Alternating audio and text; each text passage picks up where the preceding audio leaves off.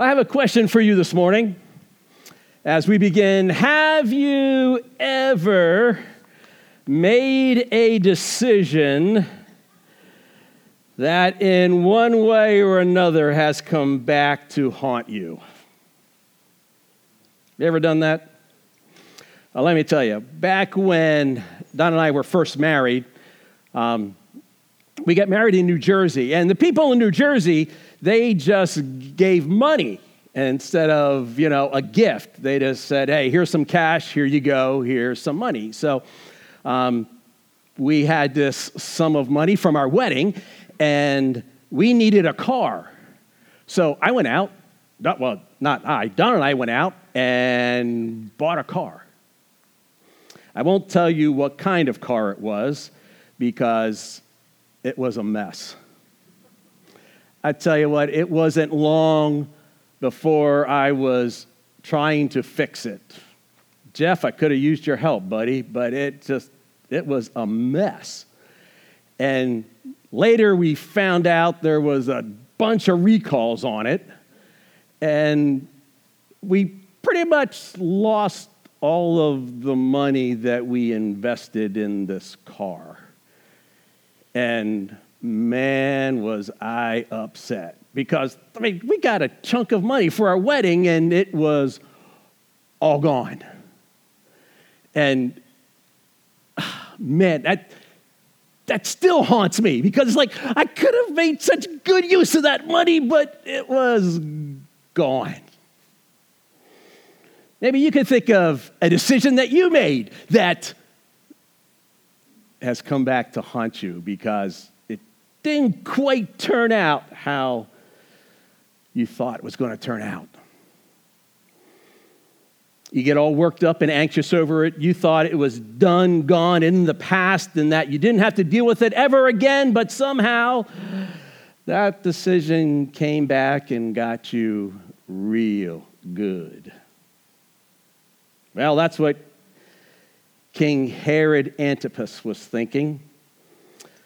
A past really bad decision was coming back to get him. And he was shaking in his sandals. Let's turn to the book of Mark, chapter 6. We're going to pick up our study of Mark here in Mark chapter 6 and we'll start at verse 14, Mark 6 14. So open your Bibles or turn on your devices and turn to Mark chapter 6. If you don't have a Bible or device, there should be a Bible in the chairs in front of you. But follow along. Mark chapter 6, starting at verse 14. Here we go. King Herod heard about this, for Jesus' name had become well known. What, King Herod heard about this. What did King Herod hear? I mean, what was happening that it made it the whole way to the very top in, in the government that King Herod heard about what was going on? Now, King Herod, as he liked to be called, was not actually a king. He just liked to be called a king. I guess it fed his ego in some way, but he was just a tetrarch, which meant that he was a ruler over a section of Palestine. But he heard about some incredible things that were happening. And to think he didn't even have a cable news service. So, what was happening that King Herod heard about it? Well, we need to go back to verse 7 in chapter 6 to find out what was going on. So, Mark 6, verse 7, we see that Jesus was sending out his 12 disciples. He was sending them out in pairs. And it says that he gave them authority over evil spirits. The disciples were talking about Jesus. It's kind of interesting. Verses 12 and 13 says this They went out and preached that people should repent. They drove out many demons and anointed many sick people with oil and healed them. See that in verse 12 and 13 of Mark 6? Jesus sent them out and they preached that people should repent. Someone else did that, didn't they? Yeah, John the Baptist. Here were the disciples. They went out and preached people should repent. They drove out many demons, anointed many sick people with oil, and healed them. That's what was happening. People were getting healed from their diseases and sicknesses without any logical human explanation. Demons were being cast out.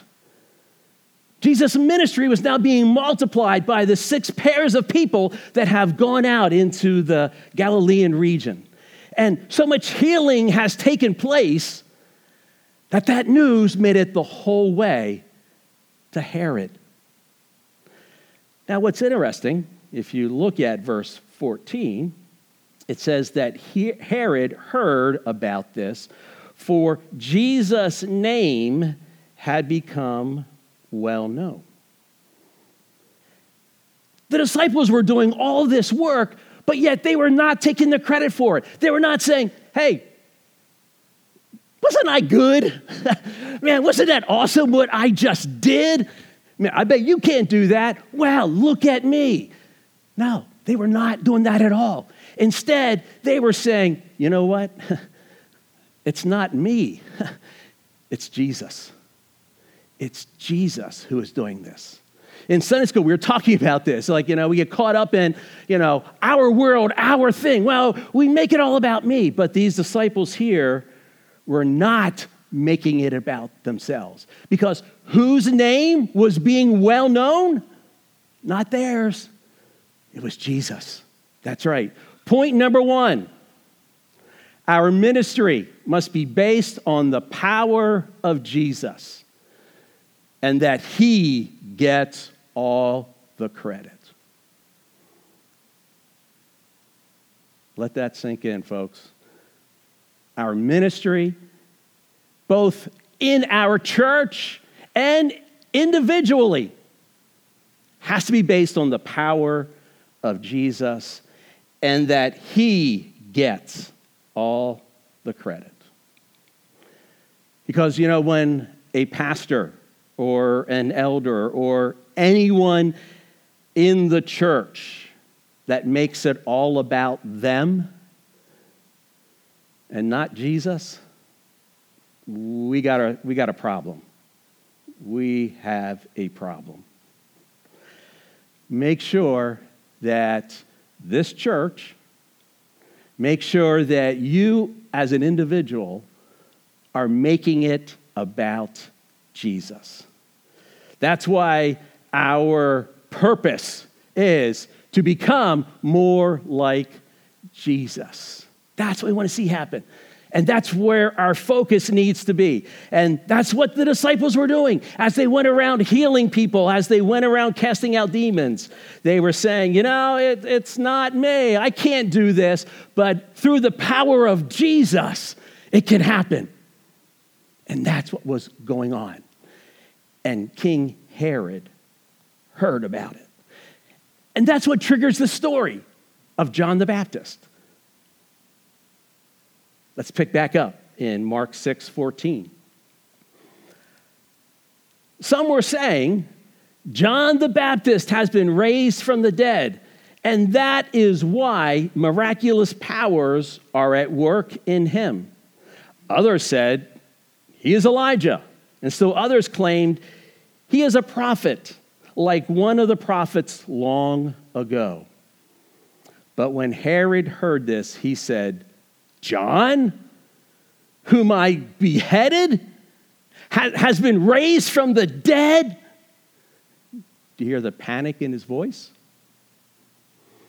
Do you hear him say, Wait, wait, wait, wait, John, I beheaded that guy.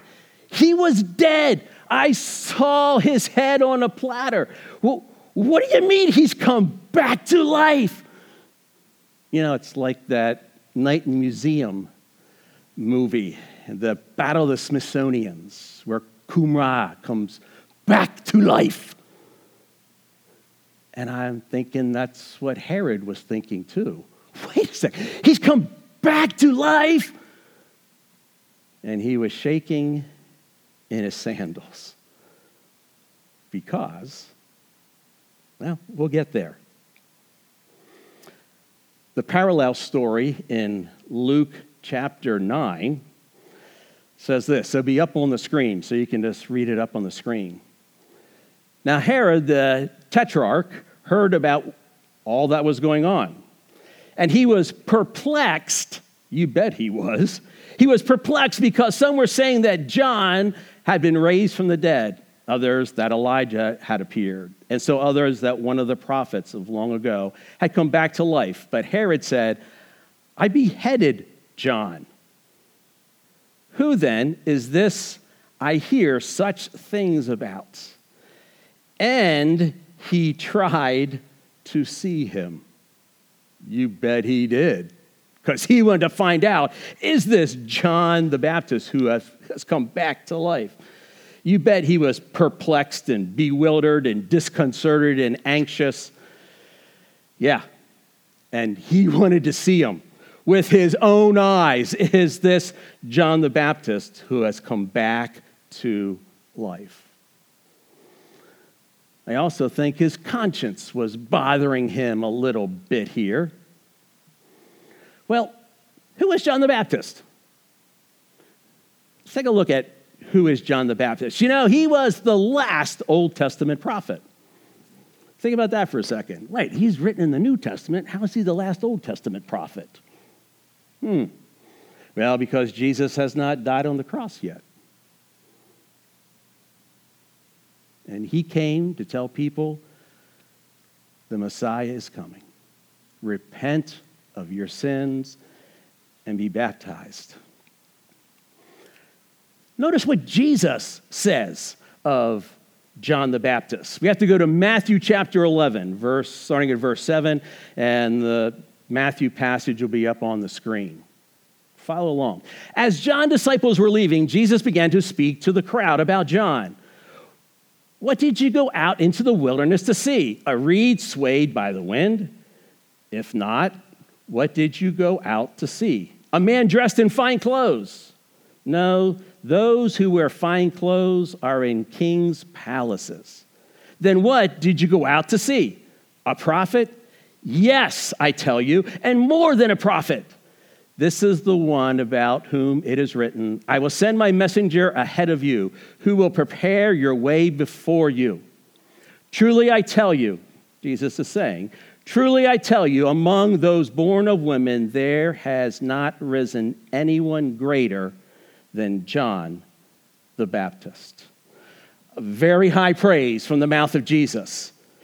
And his message was the same as many of the prophets repent of your sins.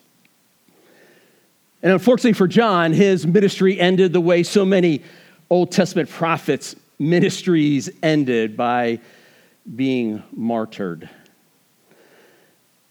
Now, back in Mark 6, verses 17 through 28 recounts the story of John's execution. And it probably happened not too long before this setting is taking place right now in Mark 6. So the memories of everything that has happened is probably still very fresh in the minds of Herod and those people around him. This section, verses 17 through 28 in Mark 6, I, I titled Love, Lust, and Lost Morals. Love, lust, and lost morals. Now, for you trivia lovers, this story here in Mark about John the Baptist is the only story in the book of Mark that is not about Jesus. So you can use that in your friends sometime but it ties into Jesus because it's because of the ministry of Jesus and his disciples that Mark recounts the story of John the Baptist. But this story of John the Baptist is the only one that's not about Jesus in the whole book of Mark. All right, love, lust, and lost morals. Verse 17. Mark 6, 17. For Herod himself had given orders to John to have John arrested, and he had him bound and put in prison. He did this because of Herodias, his brother Philip's wife, whom he had married. Mighty King Herod Antipas, because of his love for Herodias, gave in to her wishes. Herod found himself in a difficult position. He didn't want to displease his wife, even though he knows that John is a righteous and holy man who has done nothing wrong. Think about the tension in that household until Herod does what Herodias requested. Well, what put John on Herodias' blacklist? Why did she hate John so much? Well, here's the soap opera part, okay? So let me give you a broad overview of what's being talked about here.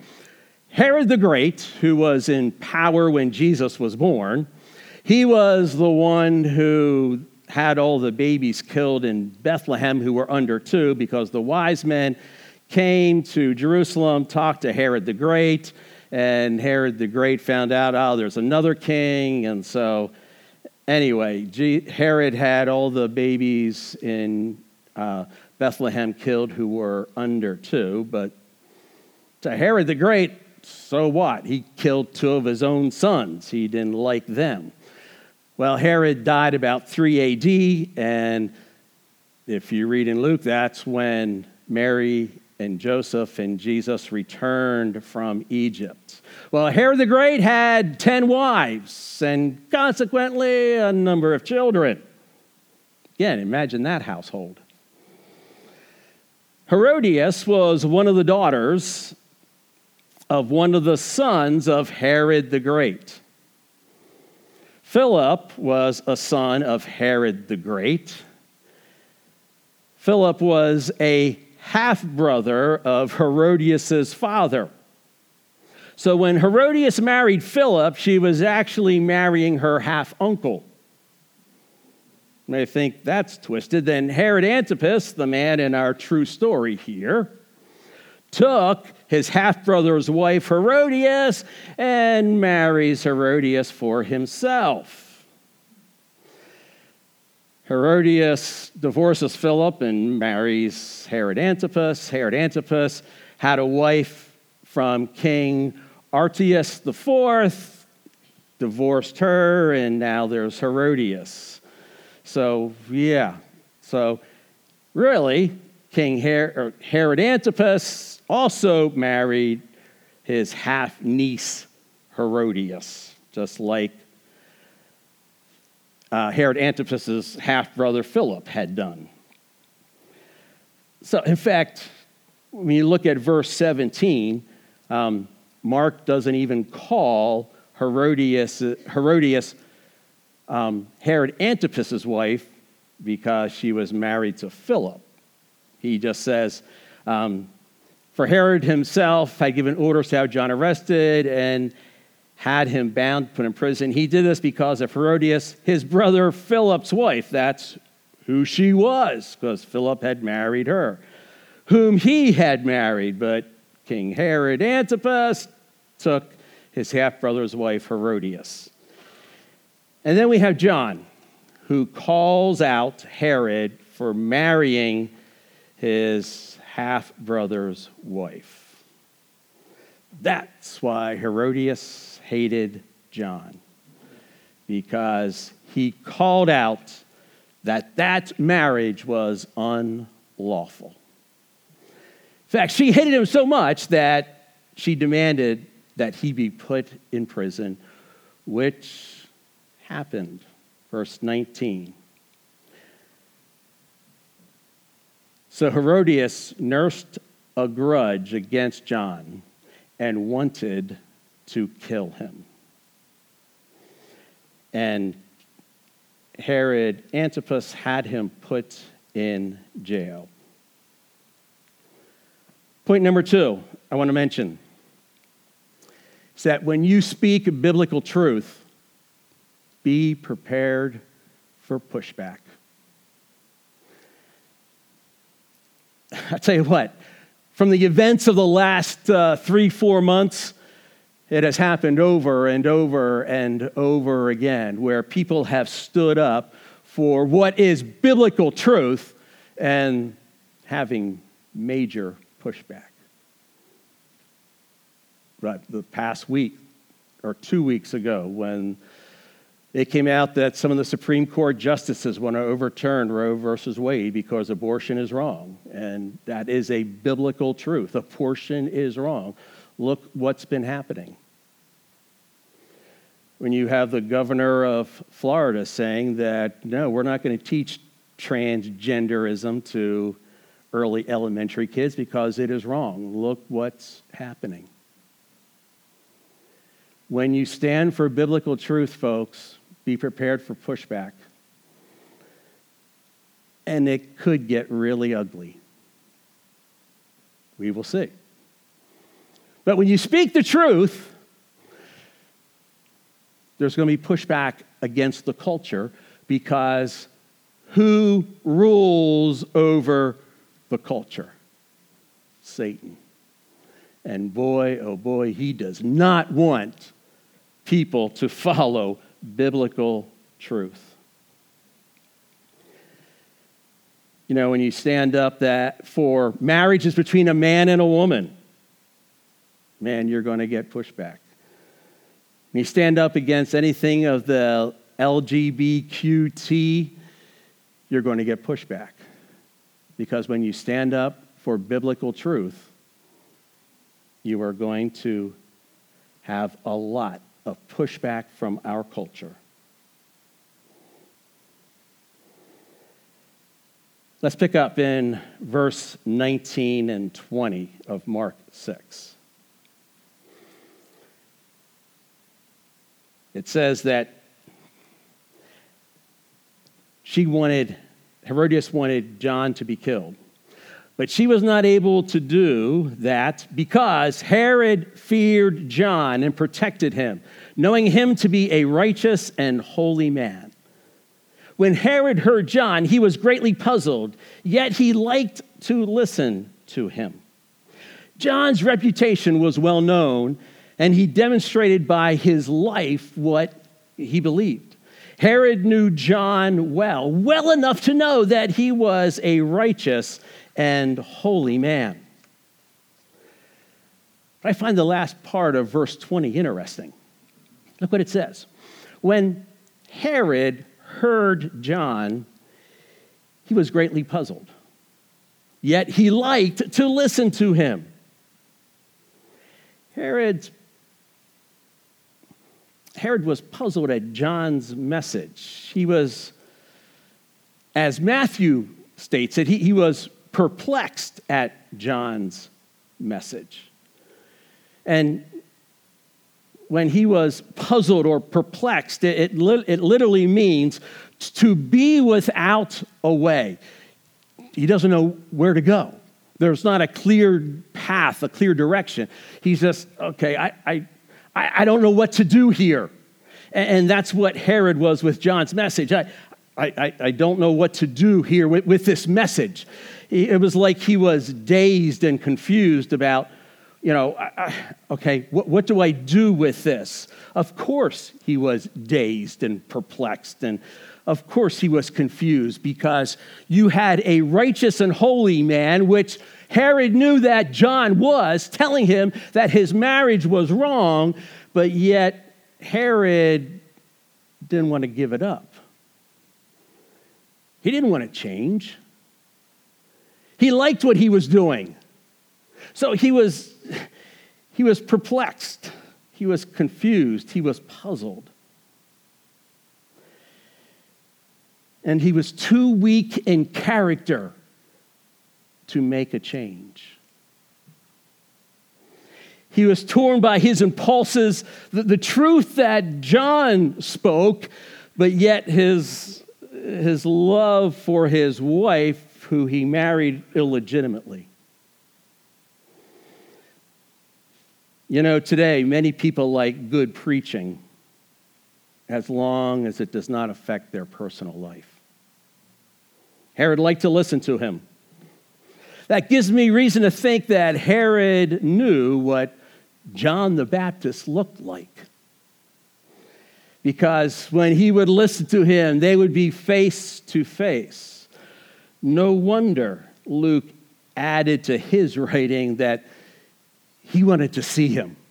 He wanted to see who this was that the disciples were talking about. Well, we come to the part in Mark 6. I'm sure you know the story well. Herod celebrates his birthday in a big way. He plans this huge party with all the high level military officials there, high level government officials there. I mean, if you were anybody important in Galilee, you were there. Herodias' daughter entertains. Herod and his guests were so pleased that he was moved by his emotions to make a promise. And he backed up this promise with an oath up to half his kingdom. That must have been some kind of dance. Point number three be careful what you say, especially if you are emotionally worked up. It can get you in big trouble. And it did Herod. He was in deep, deep trouble because now he was forced to follow through on a promise just to save his face. After all, there were many witnesses there at that banquet. I'm sure Herod never thought that the request would be the head of John the Baptist, but that's what happened. That's what happens when you're not careful what you say. Verses 24 and 25 in Mark 6. She went out and said to her mother, What shall I ask for? The head of John the Baptist, she answered. At once the girl hurried into the king with the request I want you to give me right now the head of John the Baptist on a platter. Look at Herod's response in verse 26. The king was greatly distressed. You bet he was. his reputation would be doomed by not following through on his promise, yet he knew that killing John the Baptist was also wrong. Be careful with what you say. Very tough lesson that Herod had to learn. It's a lesson that I haven't learned myself very well. Especially when I get all caught up with emotions, whether I'm excited or. I got to be careful with what you say. Verse 27 and 28 tells us that Herod had John executed and presented his head on a platter, whom Salome that's her name of the daughter. We find that from other historical literature. She immediately gave it to her mother. Verse 29. Mark 6:29. Some of John's disciples were able to get his body and give him a proper burial. I want to go back to Matthew 14 Matthew 14, 12 says this that after John's disciples told Jesus what had happened and that they buried him, says this that Jesus withdrew by boat to a private, solitary place. He mourned the loss of his cousin, his friend, and fellow prophet. But I wonder.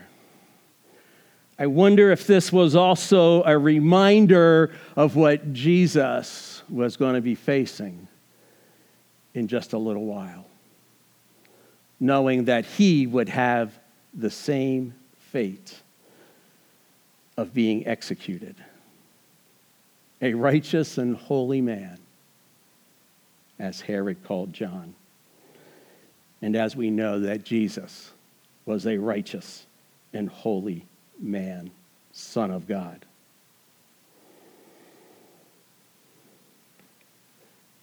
This story is a contrast in human character. One man, John the Baptist, had character and values that he wasn't afraid to live out. And then you have Herod Antipas, a man who showed weakness in character, not able to bring himself to do what was right. Be careful, friends. There's a lot of Herodiases out there that want to entice you and lure you into doing what is wrong, leading you to sin. What kind of character do you have?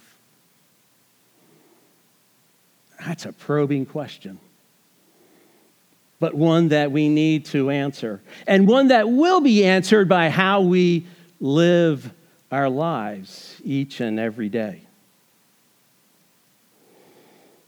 Do we have a godly character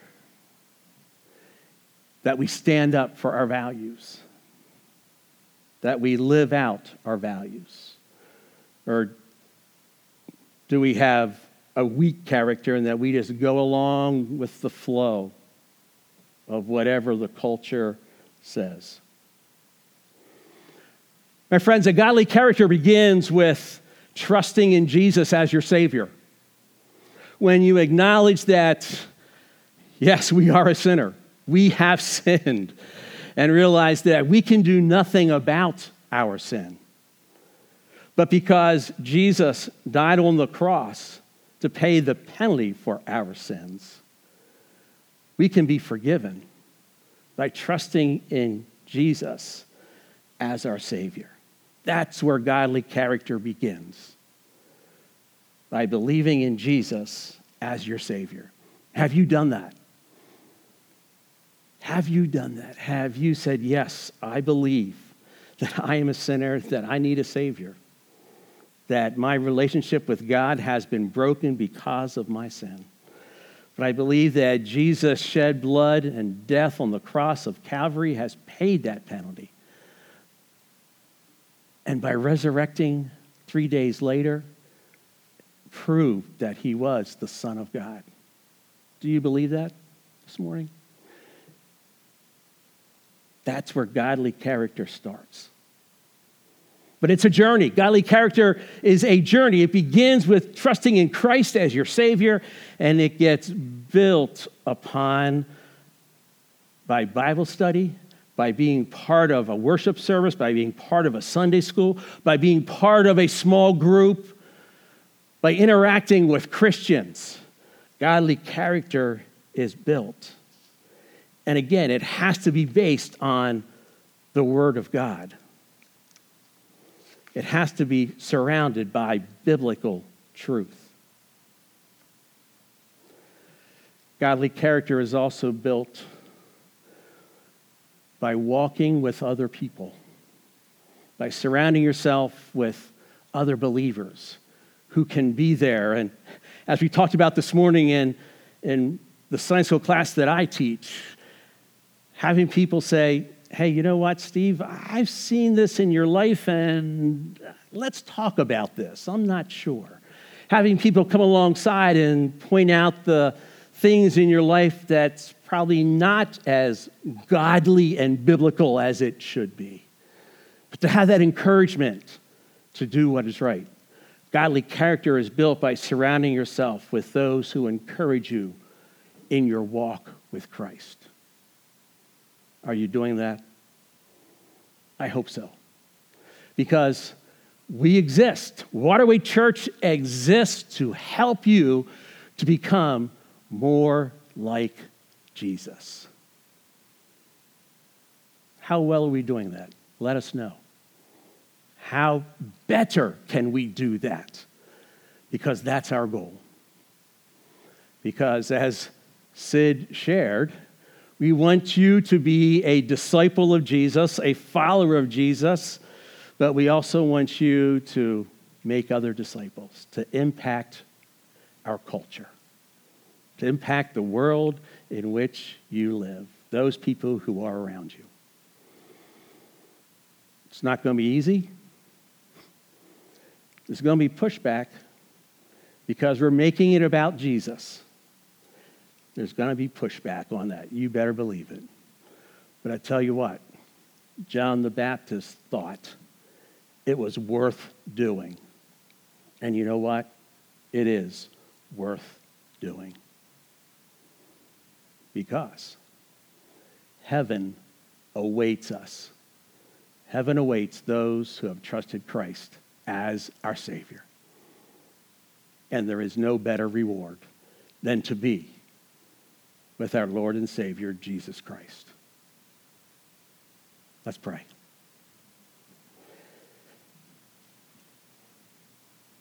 God, thank you for your word. Thank you for the challenge that is before us because of what Mark wrote here in Mark chapter 6. Lord, I pray that Waterway Church, I pray that the people of Waterway Church will make their life and their ministry all about Jesus. God, help us to never stray from that fact.